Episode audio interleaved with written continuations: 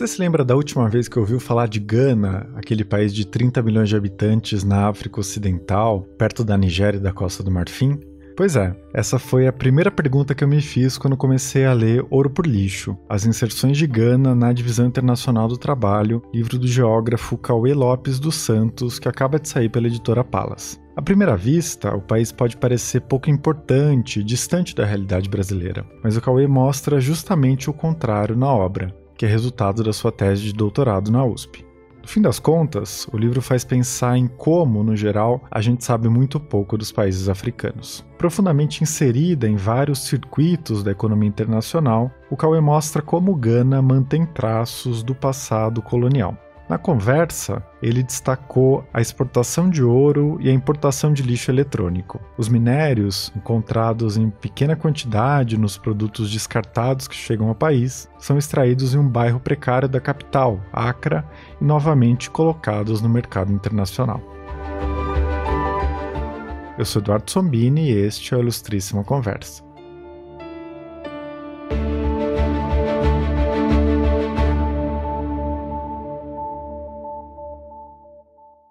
Seja BTG. Baixe o app e transforme seus gastos em investimentos. Cauê, obrigado por topar participar do podcast. E para a gente começar, eu queria que você contasse a história da pesquisa que deu origem ao livro. Você escreve que teve a primeira ideia quando viajou para um festival de voodoo no Benin. Como é que foi isso? Olá, Eduardo. Primeiro, agradecer a possibilidade de debater e divulgar a pesquisa de doutorado que virou nesse livro. Bom, com relação a esse processo da pesquisa e esse momento inicial aí, né, da, da, do desenvolvimento de um projeto, esse primeiro momento que foi essa viagem ao Benin, ela foi uma viagem que não esteve vinculada a nenhum projeto acadêmico meu. É, eu estudava pobreza urbana em São Paulo até então, na iniciação científica, no mestrado, e aí eu estava num período, 2012, entre o mestrado e o doutorado, um limbo aí profissional entre o mestrado e o doutorado, e eu fiz essa viagem com meus pais meus irmãos para um festival anual que acontece no Benin, na África Ocidental, que é um festival religioso voodoo. E aí a gente vai desconstruindo a ideia de voodoo que a gente absorve ao longo da nossa vida, né, que a gente vê produzido pela indústria cultural, daquele voodoo do boneco, né, do voodoo doll. Enfim, você vai aprendendo que não é não é nada daquilo que, que a indústria cultural propagandiza, né? E o que me deixou uh, um pouco atônito nessa experiência foi que, bom, meus pais são antropólogos, sociólogos, minha irmã é historiadora, meu irmão é cientista social, e todos eles estavam bem munidos no, na análise do entorno. E eu, como geógrafo, eu estava sentindo que eu não tinha condições de entender muito bem aonde eu estava e, enfim, de fazer uma interpretação sobre a, a vida que estava ali me cercando, sobre as economias que estavam ali, as economias urbanas, sobre as manifestações culturais e assim por diante. E aí eu pensei, bom, acho que tem uma necessidade, de certa forma, de tentar trazer com um pouco mais de força para a geografia um estudo sobre a África, né? A gente tem estudos relacionados à cultura afro-brasileira, né? Então, dentro de uma produção histórica vinculadas à história do Brasil, mas um estudo sobre a África contemporânea, feito pela geografia, é algo um pouco mais difícil de encontrar no Brasil. E essa experiência foi muito importante nesse sentido, de, de fazer com que eu percebesse que era isso que eu queria estudar no meu doutorado. Eu queria entender a inserção. É um primeiro momento, obviamente, que a gente está um pouco megalomaníaco para entender o que a gente quer interpretar, mas a minha ideia era interpretar como a África está inserida na globalização. Disso, para minha tese, tem assim anos de reflexão e de aprimoramento, de, né, no sentido de entender que na verdade não existe a África no sentido da, da, da, de uma unidade política, né? Porque às vezes a gente fala a África inserida na economia mundial, na, na divisão internacional do trabalho, parece que a gente está falando de um país que está inserido, enquanto na verdade está falando de 54 formações socioespaciais ou formações econômicas sociais, 24 territórios, países que possuem histórias próprias, né? Ainda que dentro de uma lógica do sistema mundo, etc e tal, mas você tem aí 54 territórios gozando de soberania que, portanto, estabelecem estratégias particulares de inserção na economia mundial. Essa viagem foi importante para ter esse contato. Eu já tinha viajado para o Marrocos, mas nunca tinha ido para a África ao sul do Saara, e foi uma experiência muito importante porque permitiu entender alguns aspectos relativos à própria cultura brasileira, né? Tem uma vinculação muito forte do povo do Benin com as culturas uh, afro-brasileiras, sobretudo na Bahia e também no Maranhão. Mas, enfim, foi, foi esse um primeiro momento da. Não foi o primeiro momento da pesquisa, mas foi o, o, o momento de ter uma luz sobre o que eu queria fazer na minha pesquisa de doutorado. Bacana. É, e é interessante essa idealização inicial de estudar a África, né? Isso que você estava dizendo agora. Isso lembra outras representações muito simplistas sobre o continente africano que a gente se acostumou a ver. É, você acha que os estereótipos sobre a África, é, que você se afastou no começo da pesquisa, como você disse agora, eles persistem? De que forma eles dificultam o entendimento do que de fato acontece nos países africanos? Olha, Eduardo, existe uma excitação muito grande quando você fala que você estuda um processo, um fenômeno que aconteça no continente africano. As pessoas falam: nossa, você vai para a África, você faz trabalho de campo na África, como é que são as coisas? Existe uma curiosidade. Essa curiosidade ela é genuína, mas ela, infelizmente, ela também é produto de, de generalizações que são produzidas, por um lado, pela indústria cultural, por outro lado, é, é, são muitas vezes reafirmadas pela, pela academia. Enfim, o que eu consegui perceber ao longo dessa da, da minha pesquisa é que existem três formas principais de generalização relacionadas ao continente africano. É muito comum, mesmo em trabalhos acadêmicos, você ter um capítulo introdutório que você vira e fala: olha, a África é um continente extremamente complexo, com centenas de etnias, dezenas de, de estados nacionais, etc. e tal, mas que aí na página seguinte já começa de novo a falar da África como se fosse uma totalidade. Então parece que realmente a gente, ó, a gente sabe que é um continente diverso, a gente sabe que são 54 unidades políticas, mas no decorrer do nosso trabalho, a gente vai ignorar esses fatos e vamos de novo voltar a generalizar o continente. Né? Então, a primeira linha do meu trabalho é falar que este livro não é sobre a África. Eu sinto que isso é, é importante de ser dito ao leitor, porque se ele está esperando uma análise sobre as inserções da África na economia mundial, ele vai se frustrar. O que eu me propus a fazer é um estudo sobre a inserção de Gana, né? uma formação econômica social, uma formação socioespacial, se a gente usar a terminologia do Milton Santos, na economia internacional. E o que eu pude observar, basicamente, é o seguinte: existem três formas principais de generalização relacionadas ao continente africano. A primeira delas, que trata a África como um continente de natureza selvagem, né? Então, é a, a, o discurso que vai muito no sentido de trazer savanas inexploradas, florestas impenetráveis, desertos extensos. Não é que isso não seja verdade, não é que isso não aconteça em muitas partes do, do continente africano, mas é que isso é, to, isso é tido como um dado quase onipresente nos territórios africanos, né? Então, você vê os programas de televisão que fazem esse tipo de exploração sobre a vida selvagem, eles sempre gostam de reafirmar a ideia da, do selvagem, do inexplorado e assim por diante. E é essa África que os ocidentais, nós do mundo ocidental, e no nosso caso que estamos no sul global, mas estamos no ocidente também, a gente consome isso através do turismo de safari, né? Então a gente vai alimentar um pouco essa ideia dessa África selvagem inexplorada. A gente quer ver leão, a gente quer ver elefante, quer ver girafa. Esses bichos existem, não é, não é uma negação desse, desse dessa realidade, mas é, é, entender a proporcionalidade dela para a realidade, entende? É, é, o quão significativos são essas, essas naturezas selvagens dentro dentro do continente.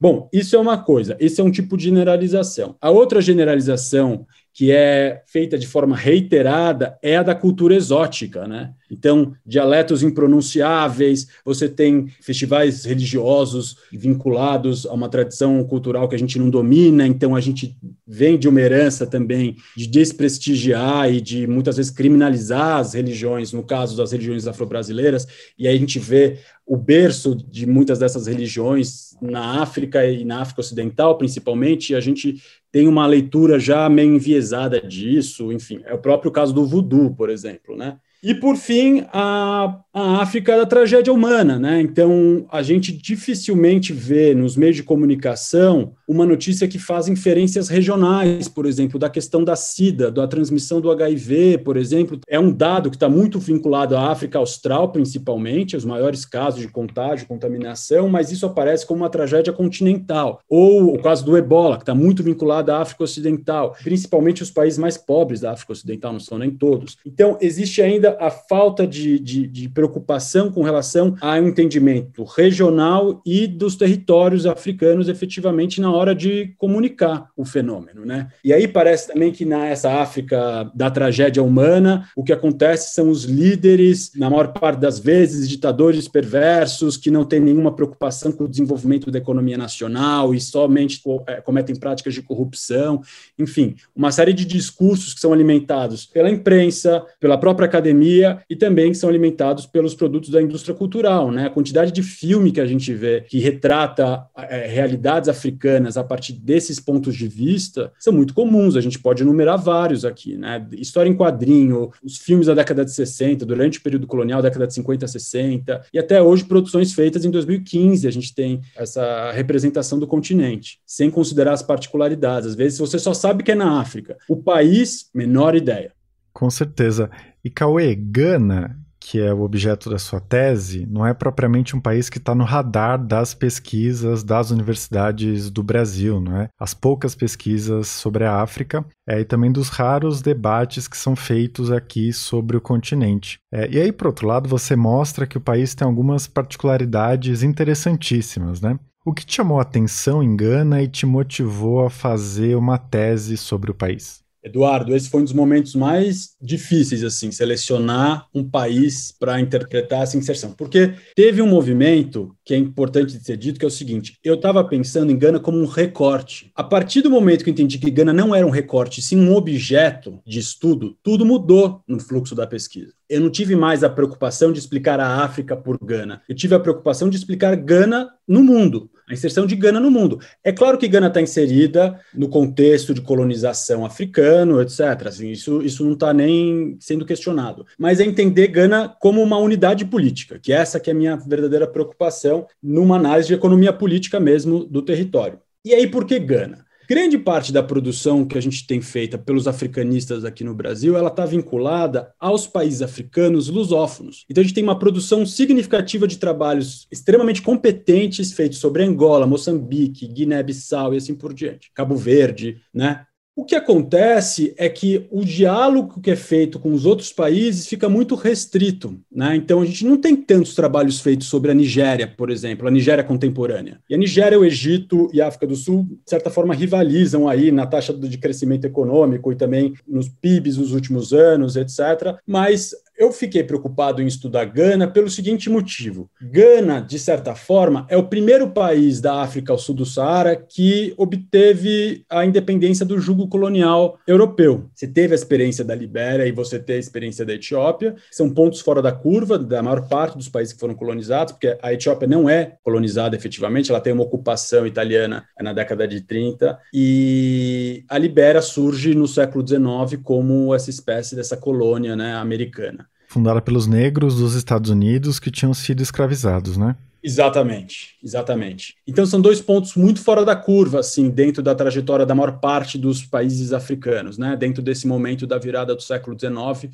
para o século XX. E Gana, Gana vai em 57, em março de 57, se tornar independente da, da Inglaterra, da Grã-Bretanha a partir de um discurso do Kwame Nkrumah, que é uma das referências do panafricanismo, uma das referências dos movimentos de independência no continente africano e que teve um papel fundamental na construção e na solidificação de um projeto político para Gana, que era a antiga Costa do Ouro e recupera-se o nome de um império, que era o Império de Gana, que era na África Ocidental, é pré-colonial, recupera-se esse nome, Gana, para designar essa nova formação socioespacial que surge, né, esse novo país. E por que eu selecionei Gana? Eu poderia ter pego, selecionado Nigéria, poderia ter selecionado África do Sul ou Egito, as maiores economias, né? Eu selecionei Gana pelo seguinte motivo: Gana é um país que, além de ter sido o primeiro a se tornar independente do jugo colonial europeu, Gana foi, de certa forma, um laboratório de muitas políticas econômicas. Gana teve uma fase sobre, sobre presidência do Kwame Nkrumah, que desenvolveu de forma significativa as forças produtivas nacionais, então teve uma presença forte do Estado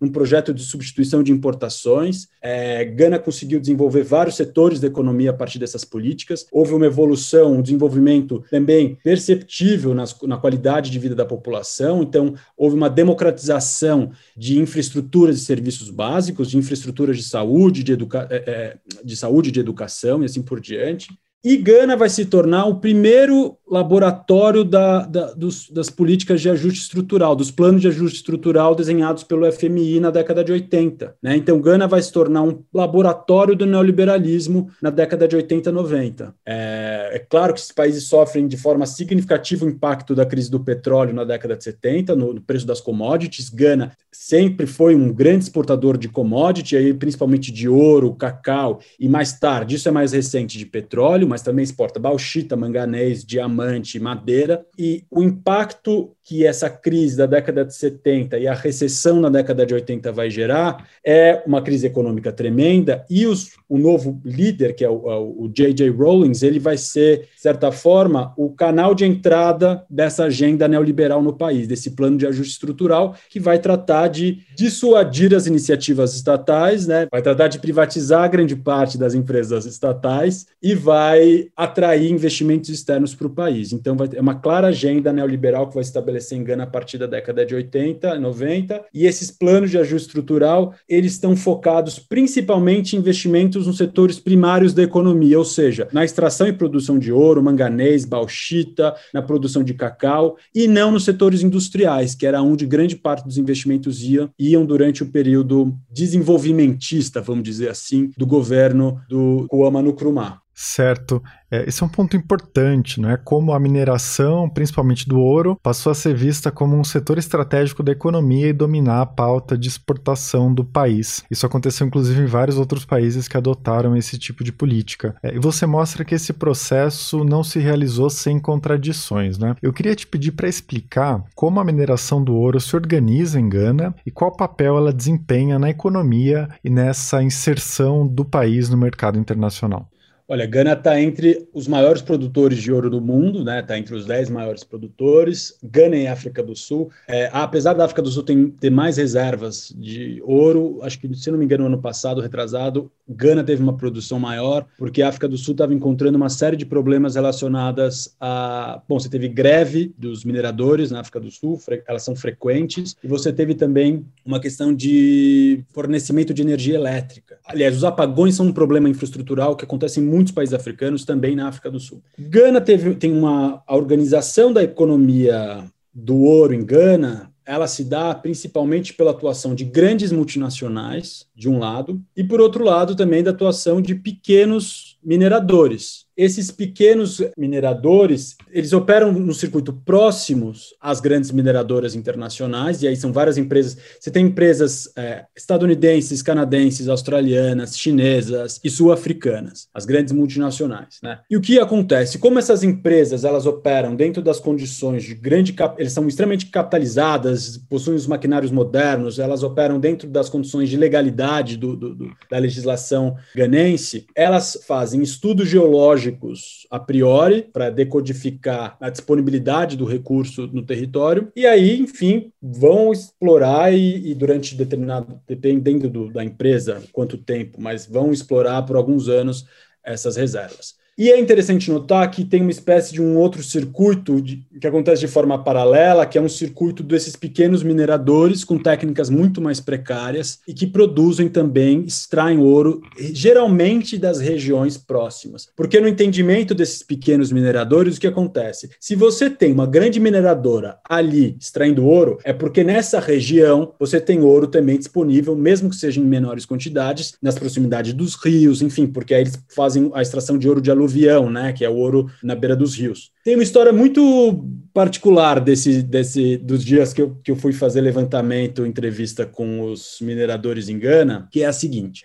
eu estava marcando, agendando uma entrevista com, eu não vou falar o nome da empresa, mas com uma multinacional é, de produção de ouro numa cidade chamada Tarqua, que é em Gana Ocidental. É uma cidadezinha que ela surge em função da mineração, basicamente, do ouro. E eu estava morando em Berkeley na época, que era, eu estava fazendo o período sanduíche da minha tese, fazendo pesquisa lá, e eu estava de lá já marcando essa entrevista há meses, há dois, três meses já. O meu orientador lá, lá em Berkeley, que é o geógrafo Michael Watts, ele falou: não, começa a marcar antes esses caras mudam de ideia o tempo todo. Aí falei, beleza, fui lá eu, agendando, cartinha é, é, da universidade, tudo certo. E aí o que aconteceu foi que cheguei para o trabalho de campo, peguei três horas de van, porque o transporte público tem uma modulação muito variada aí, então você tem esses ônibus, vans, enfim, que te levam de Acra até Tárqua. Um período que era uma distância que daria para ter sido feita em uma hora, mas as condições da estrada dificultaram, né? Então o trajeto acabou sendo feito em três. E muito bem, eu chego em Tárqua, pego um táxi até essa mineradora e eles viram e falam assim: não, não, não tem nada de entrevista aqui. Eu virei e falei: não, eu sou pesquisador, tô vindo do, do Brasil, dos Estados Unidos, de Berkeley e tal, não sei o quê. Eles falaram: não, não, não, não tem nada de entrevista aqui, você, o senhor pode se retirar. Eu falei: mas meu senhor, eu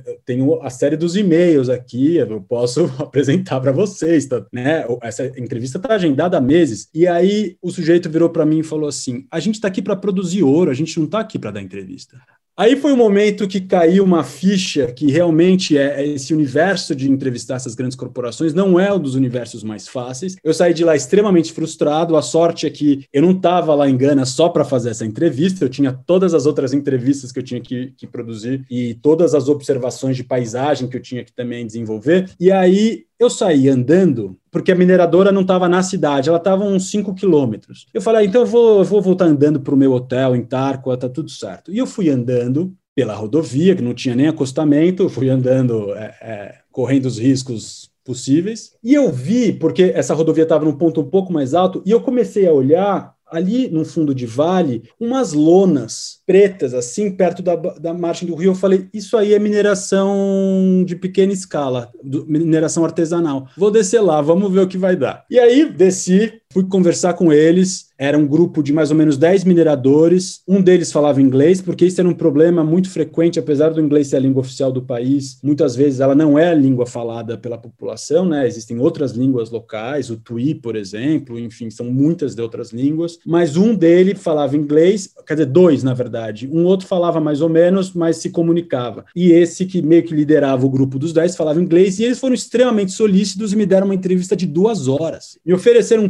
pinga. Eles, eles eram assim, é, pessoas sensacionais, eles foram extremamente é, é, receptivos, me mostraram etapa por etapa do processo. Então, assim, deu para ver o, eles, o corte que eles fazem no terreno, como é que eles extraem, etc. e tal. Isso foi me ajudando a construir o quadro da cadeia de valor dessa mineração de pequena escala, né, desse circuito espacial produtivo desse ouro de pequena escala, que no final das contas ele é produzido dentro de técnicas extremamente precárias, é, é um trabalho arriscado para esses mineradores, porque eles cavam é, e acabam indo para profundidades de até, sei lá, 4 metros abaixo da terra e pode sofrer acidentes, desmoronamento e tal. Eles fazem uso de mercúrio, que é extremamente tóxico também. E esse ouro, ele chega, ele é comercializado para uma empresa estatal, que vai fazer depois a redistribuição e a comercialização para o mundo, né? Então você tem, ao mesmo tempo em que atuam grandes corporações internacionais de mineração, você tem também a presença desses pequenos mineradores. E um dado importante, Eduardo, é o seguinte: esses mineradores eles estão aí há muito tempo, porque a mineração, ela, ela, a mineração do ouro, ela já ocorre nessa região desde o século XII. Você tem registros de geógrafos árabes na época, Ibn Battuta, Khaldun, que já mostram a, a conexão existente entre essas porções da África Ocidental e o mundo mediterrâneo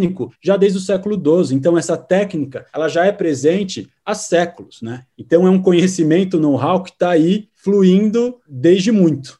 Cauê, dá para perceber que você tem uma visão bastante simpática desses pequenos mineradores de ouro, né? É, mas no livro você escreve que eles são acusados de atuar ilegalmente, de promover o desmatamento e poluir o solo e os rios. É, embora você não endosse essas críticas e enxergue é, esses produtores por outro prisma. Como você interpreta essas questões desses segmentos da mineração?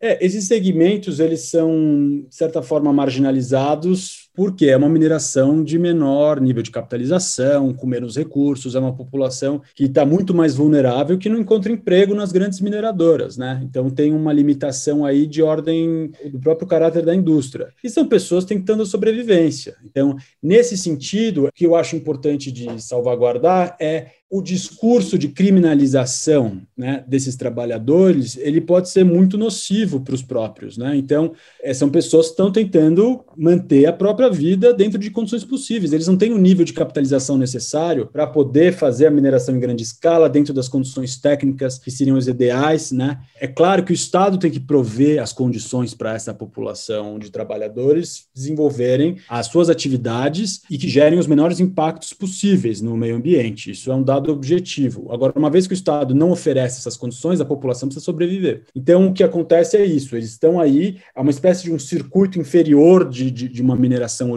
de uma mineração do ouro, Circuito inferior é uma terminologia do professor Milton Santos para identificar esses atores menos capitalizados da economia urbana nos países do sul global. Então, a gente pode perceber a presença desses trabalhadores e que eles têm uma relação de trabalho extremamente intensiva com o de maquinários precários, muitas vezes instrumentos de segunda mão, eles compram maquinários utilizados, chineses, etc., e que efetivamente conseguem produzir ouro. Mas é claro, existe um discurso que é reproduzido pela imprensa local, que foca sobretudo para o o aspecto normativo de criminalidade das atividades de extração de ouro, enquanto esses trabalhadores estão querendo reconhecimento, estão querendo trabalhar.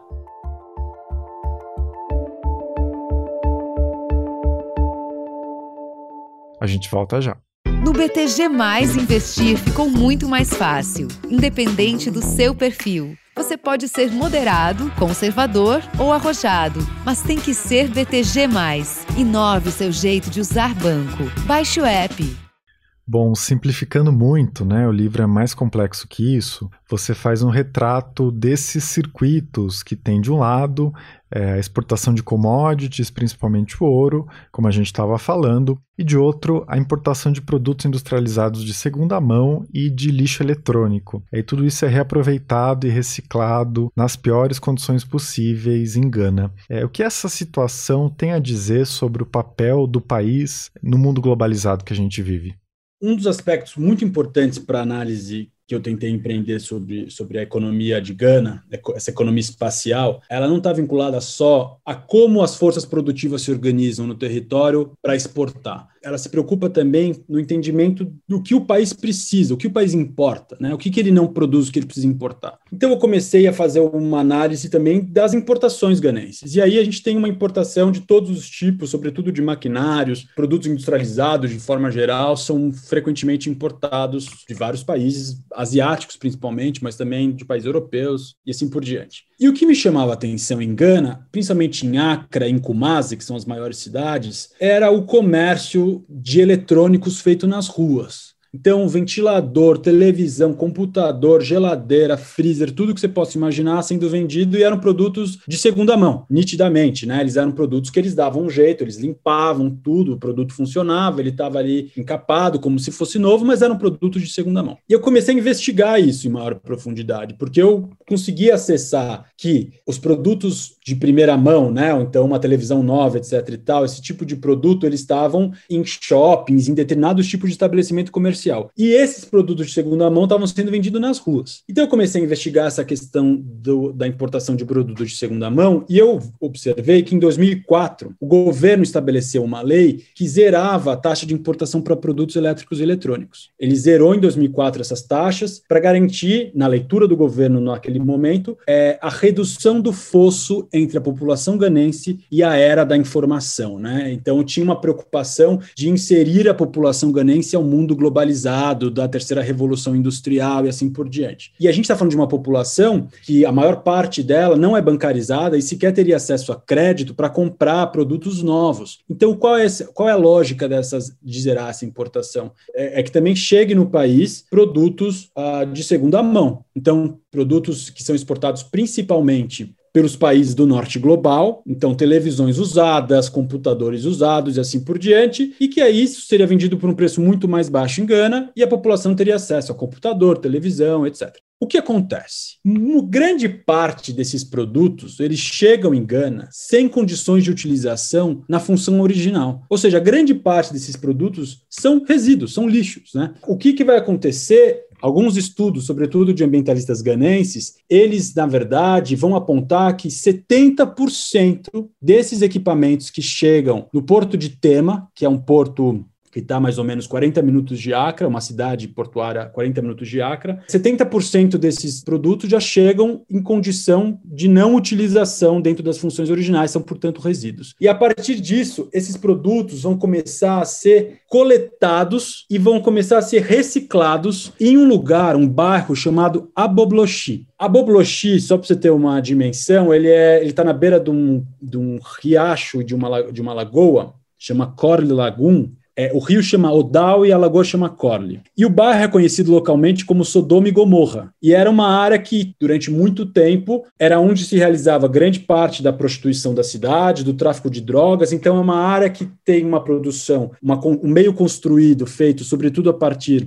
de materiais precários, então você tem moradias de madeira, não tem nenhuma infraestrutura de saneamento básico, então tudo é jogado na beira do rio e da lagoa, enfim, é uma área que é extrema, extrema precariedade. E é lá que esses resíduos são despejados e é lá que uma economia se organiza para reciclar esses resíduos. Qual é o problema disso? Se a gente para para olhar dá para quase ver de uma forma romântica. Mas não existe menor possibilidade de, estando lá, tentar romantizar qualquer forma de reciclagem. Porque o que acontece é que os trabalhadores, eles operam em condição de extrema precariedade. Eles quase não usam materiais adequados para essa prática, eles usam chave de fenda, é, é, martelo, enfim. E eles estão expostos a todos os tipos de metais pesados que esses equipamentos elétricos e eletrônicos possuem. Muitos deles são tóxicos e desde o acordo da Basileia é proibido a comercialização e o fluxo de resíduos de equipamentos elétricos e eletrônicos dos países do norte global para os países do sul global. Então, o que está acontecendo é, é, de forma travestida de doação de equipamentos elétricos e eletrônicos segunda mão é, na verdade, uma doação de resíduo, uma doação de lixo, né, de lixo eletrônico. E por que eu estou falando essa questão da romantização? Porque ela me pega muito. Existe na literatura sobre resíduos e na literatura do sul global, na literatura sobre economia urbana do sul global, uma romantização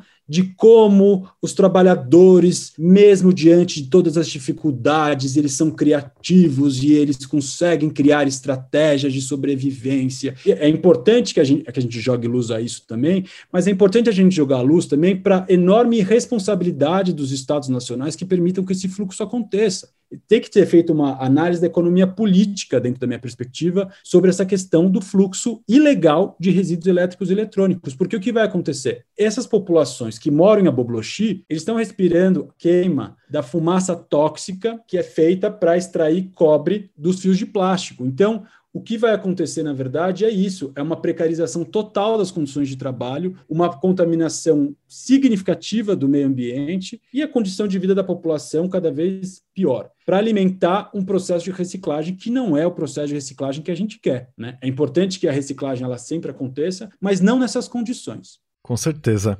E aí, para a gente chegar a uma outra ponta desse circuito, né? Você mostra como o lixo da Europa Ocidental, da América do Norte, dá origem a essas atividades em Gana, é, que são degradantes de várias formas, e é colocado de volta no mercado e exportado mais uma vez, em um processo que você chama de recomodização. É, você pode explicar isso? Olha, esse processo de recomodização, que foi o termo que eu encontrei para para classificar essa economia de forma geral, ela surgiu em algumas conversas que eu tive com o Michael Burrow, que é um sociólogo, professor lá de Berkeley também. E a gente ficava debatendo que é essa, a exportação, porque o que acontece? Em Aboblochi, eles conseguem extrair cobre, ouro, vários metais de dentro desses resíduos, e esses metais são reexportados uh, para os países industrializados, né? E aí a gente debatia como é que a gente classifica essas commodities, né? Como é que a gente classifica esse ouro? Porque esse ouro, ele não é produzido nas mesmas condições que os pequenos mineradores que eu entrevistei ou que as grandes mineradoras extraem e processam. Ele é produzido a partir de uma reciclagem, né? E aí o que eu pude observar, na verdade, é que esses produtos, eles, eles se tornam commodities novamente. Então, essa ideia de recomodização é a ideia de retorno à condição inicial. E eles são exportados, portanto, justamente para os países industrializados. Então, o que me parece, de certa forma, perverso nessa engrenagem é que Gana já está historicamente posicionada na economia internacional como exportador de produtos de baixo valor agregado, commodities, né? importadora de produtos industrializados e de resíduos e processa o resíduo do que são produzidos em outros lugares e reexporta em forma de commodity novamente. Quer dizer, é uma dupla inserção precária, vamos dizer assim, na economia internacional, porque está importando produto de baixo valor agregado, importando resíduos e, ao mesmo tempo, exportando riqueza, né? Está exportando matéria-prima, uma matéria-prima nativa e uma matéria-prima recomodizada. Então, essa questão dessa recomodização, ela surge, ela não é uma exclusividade de Gana, porque na verdade Gana não é o único país que recebe resíduos de equipamentos elétricos e eletrônicos, você tem também Lagos recebe, Kinshasa, próprio Cairo, você tem registros, inclusive, é, é, é, bom, China, Indonésia, você tem registros em todo o sul global de territórios recebendo resíduos das nações mais ricas. Na Nigéria se destaca a importação de carros de segunda mão e no Senegal se destaca a importação de roupas usadas. E essas roupas, por sua vez, estão matando a indústria têxtil do Senegal. Então, existe uma série de movimentos que são feitos nesses fluxos comerciais aí, que estão reafirmando um papel de alguns países do sul global a uma lógica muito semelhante à do período da colonização, né? Que você tem. Eu evito falar neocolonialismo porque eu acho importante reafirmar o caráter de soberania das lideranças atuais, né? Eu acho que isso é importante de ser dito. Mas as relações estabelecidas, ainda que sejam bilaterais, elas não são simétricas, né? Tem um jogo de poder econômico e de barganha, vamos dizer assim, que torna tudo muito desigual. Então, essa relação que, que a tese que o livro mostra é basicamente isso. Então, Gana, além de exportar as riquezas, ela pega os resíduos que são produzidos e consumidos fora e transforma aquilo em riqueza de novo. É uma perversidade. Eu não tento com isso colocar uma pá de cal na perspectiva do afrotimismo, né? Porque existe uma leitura afrotimista com relação ao crescimento econômico, etc. Eu tento trazer um elemento que está acontecendo em alguns territórios africanos e que Gana é um deles, que é esse movimento de importação dos resíduos elétricos e eletrônicos e exportação dessas recommodities de novo para o mundo industrializado do norte global. Certo. É, você falou agora de neocolonialismo, né? No livro você trata dessa questão quando você cita o papel da China na África, uma potência que é uma grande importadora dos países africanos e tem também programas muito agressivos de investimento em infraestrutura nesses países, né? É, e essas ideias de neocolonialismo, neoimperialismo é, sempre aparecem nesse debate. Você se contrapõe a essa interpretação da China, né? Você pode falar mais sobre esse assunto? Olha, uma das questões que mais são abordadas nos estudos de África contemporânea é a relação entre China e África, que é uma relação muito antiga, sobretudo das porções índicas os territórios é, margeados pelo Oceano Índico. Já tem relações com a China há muito tempo. E o que existe, ao mesmo tempo, é a produção de uma literatura no Ocidente que quer criar a ideia da China como um vilão dentro da lógica de comércio de investimento na África, de forma geral, porque a presença, a, a China já é o principal parceiro econômico, se eu não me engano, de quase todos os países africanos. É, ela ainda não é o principal investidor, você tem aí Estados Unidos, Inglaterra, França, como Holanda também como principais é, investidores de investimento estrangeiro direto, mas a presença chinesa é cada vez maior. O que eu acho importante de levantar com relação aos territórios africanos e à China é que eles estabelecem diversos tipos de acordos bilaterais e esses acordos eles muitas vezes são utilizados para benefício de ambos os lados, né? Então você tem a partir do acordo, determinado acordo estabelecido com o governo chinês, um país africano vai criar as infraestruturas necessárias para desenvolvimento econômico, enfim. O ponto que eu acho importante de ser trazido é fundamentalmente deixar explícito a sinofobia que existe né, na produção do, do, dos conteúdos relacionados à China. Então, você tem aí, de forma reiterada, não só pela academia, mas também pela imprensa, que a China é o grande vilão de uma história que, na verdade, não é. Ou pelo menos não é o único, né? Porque, na verdade, a gente percebe que ainda hoje as potências imperialistas do século XIX são grandes investidoras no continente africano. E a gente percebe que Estados Unidos também tem grande interesse. E porque tem um aspecto que é o seguinte: para muitos especialistas, os economistas principalmente, gostam de falar que a África é próxima à fronteira do capitalismo. Quer dizer, essa ideia de como se a África não estivesse inserida, né, se os territórios africanos não tivessem inseridos nas lógicas desiguais e combinadas do modo de produção capitalista. Né? Os, os territórios africanos já estão inseridos nessa lógica há muito tempo. Mas o que eles querem dizer, na verdade, é que a África representa uma enorme reserva de mercado mercado. E aí eu estou falando de países com populações expressivas, como a Nigéria, com populações é, é, de, acima de 200 milhões de habitantes. E aí o que vem acontecendo é uma produção sistemática de textos e narrativas que vão vilanizar a presença chinesa. Para mim, isso antecede qualquer análise que é feita sobre a presença chinesa em si, mas é saber quem está produzindo a informação sobre a presença chinesa.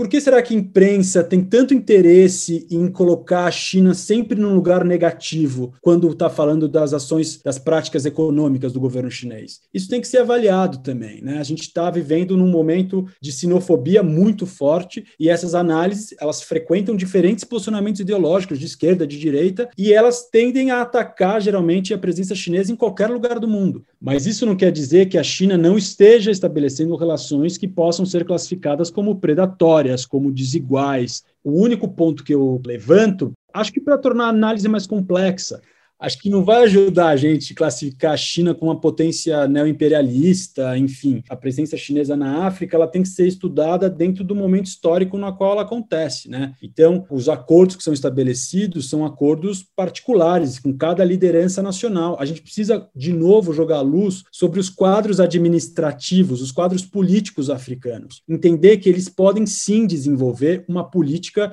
estratégica, uma política econômica estratégica para o desenvolvimento das forças produtivas Entender que eles têm formação para isso, que eles não são fantoches na mão dos interesses imperialistas. E é isso que é importante ficar nítido também. Porque ao, ao defender sempre que os países africanos são países que estão submetidos aos interesses chineses, como se os próprios países africanos não tivessem interesses próprios, a gente esvazia o conteúdo político dessas lideranças e dessas unidades políticas.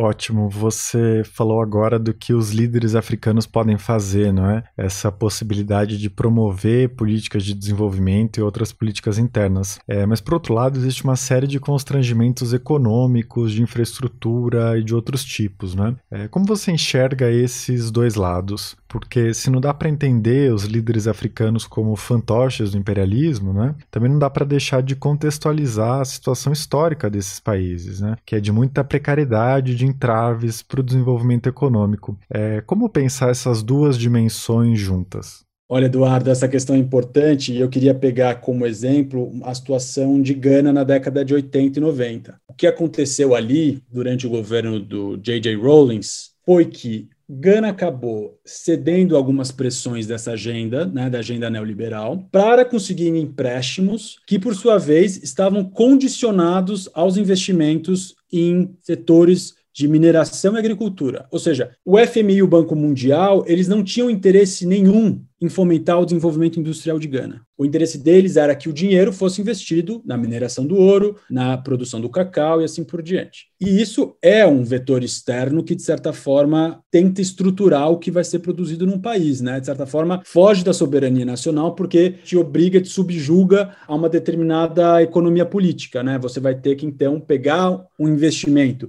que poderia ser usado na indústria né, e na diversificação produtiva do território e você vai, de novo, focar naquilo que era produzido décadas antes, durante o período colonial, né? Então, o índice de produção industrial de Gana foi caindo na década de 90, porque, na verdade, todos os investimentos que vinham externos, eles eram utilizados para a produção de commodity. Algo muito diferente do que era observado na década de 60 e 70, que você tinha a Guerra Fria acontecendo e um jogo muito bem construído entre as lideranças africanas e as potências do mundo bipolar. Você tinha ali negociações feitas entre os líderes e os Estados Unidos e, ao mesmo tempo, a União Soviética.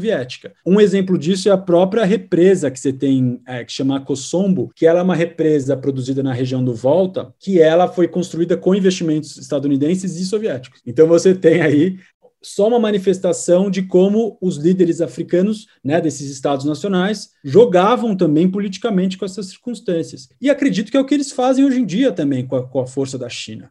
Eu acredito que você tem aí um interesse chinês, que é um interesse muito claro, é um interesse econômico em função do crescimento chinês, né? E você tem também o interesse estadunidense, o interesse francês, o interesse britânico, holandês.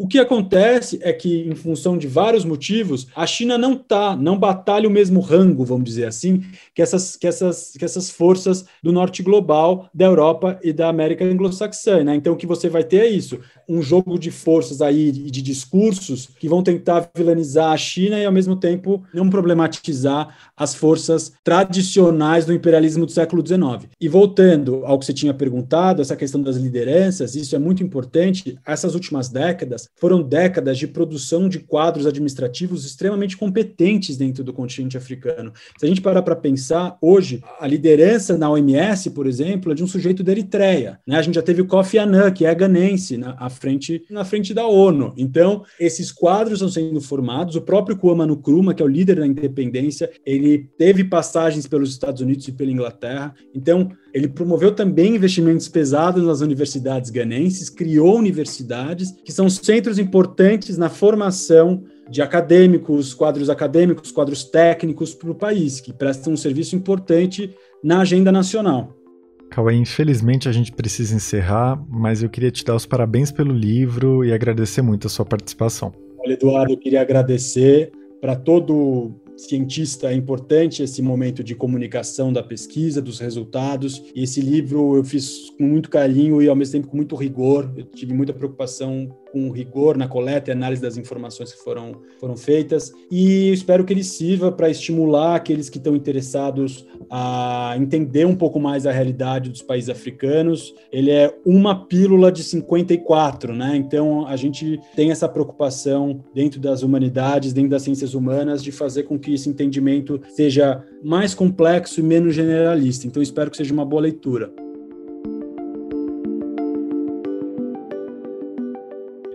Antes de encerrar, eu quero recomendar dois episódios do ano passado que dialogam muito com o que o Cauê discutiu.